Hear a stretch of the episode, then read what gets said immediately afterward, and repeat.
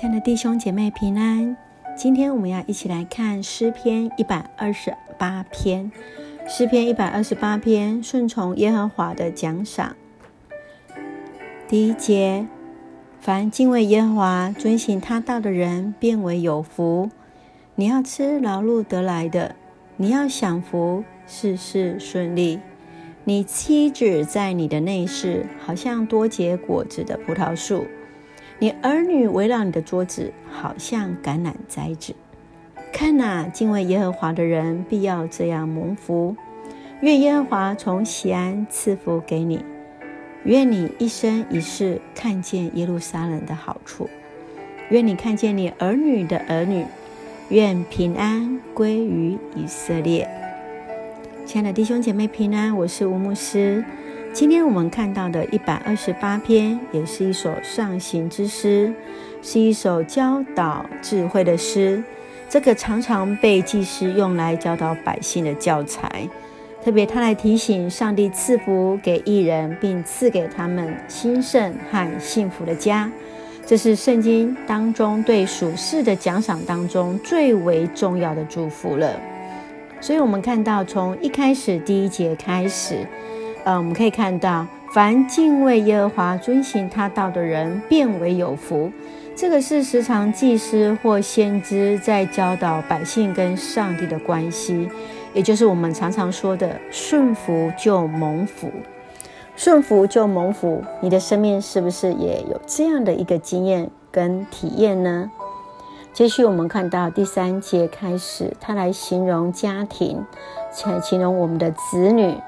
他用一个呃非常可爱的形容，就是呃敬畏上帝的人必得到上帝的赐福，如同结实累累的果树。那特别这里用葡萄树来形容，我们会怎么样去形容我们恩典满满的一个景况呢？接续从第五节到第六节，你可以看到这是呃过去在圣殿当中常常祝福的用语。愿耶和华从西安赐福给你，愿你一生一世看见耶路撒冷的好处，愿你看见你儿女的儿女，愿平安归于以色列。你儿女的儿女是谁呢？是你的孙子啊！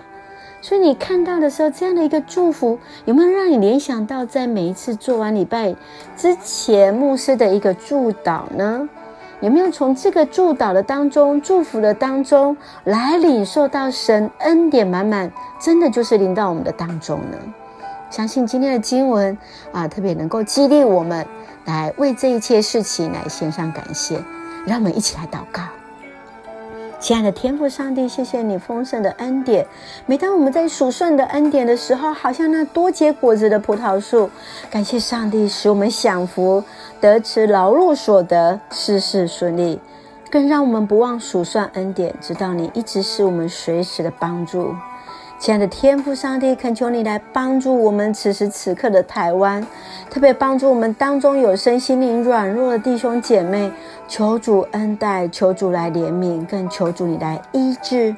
谢谢你再一次为我们在台湾啊所有的医疗人员、警消人员、媒体人员，更为我们的执政掌权者来祝福祷告。愿你恩待在我们的家庭，恩典满满在我们家庭，更恩典充满在我们整个台湾。谢谢你，献上感谢，奉靠主耶稣圣名求，阿门。让我们来看今天的军句，也就是诗篇一百二十六篇的第六节：愿你看见你儿女的儿女，愿平安归于以色列；愿你看见你儿女的儿女，愿平安归于台湾。感谢主，阿门。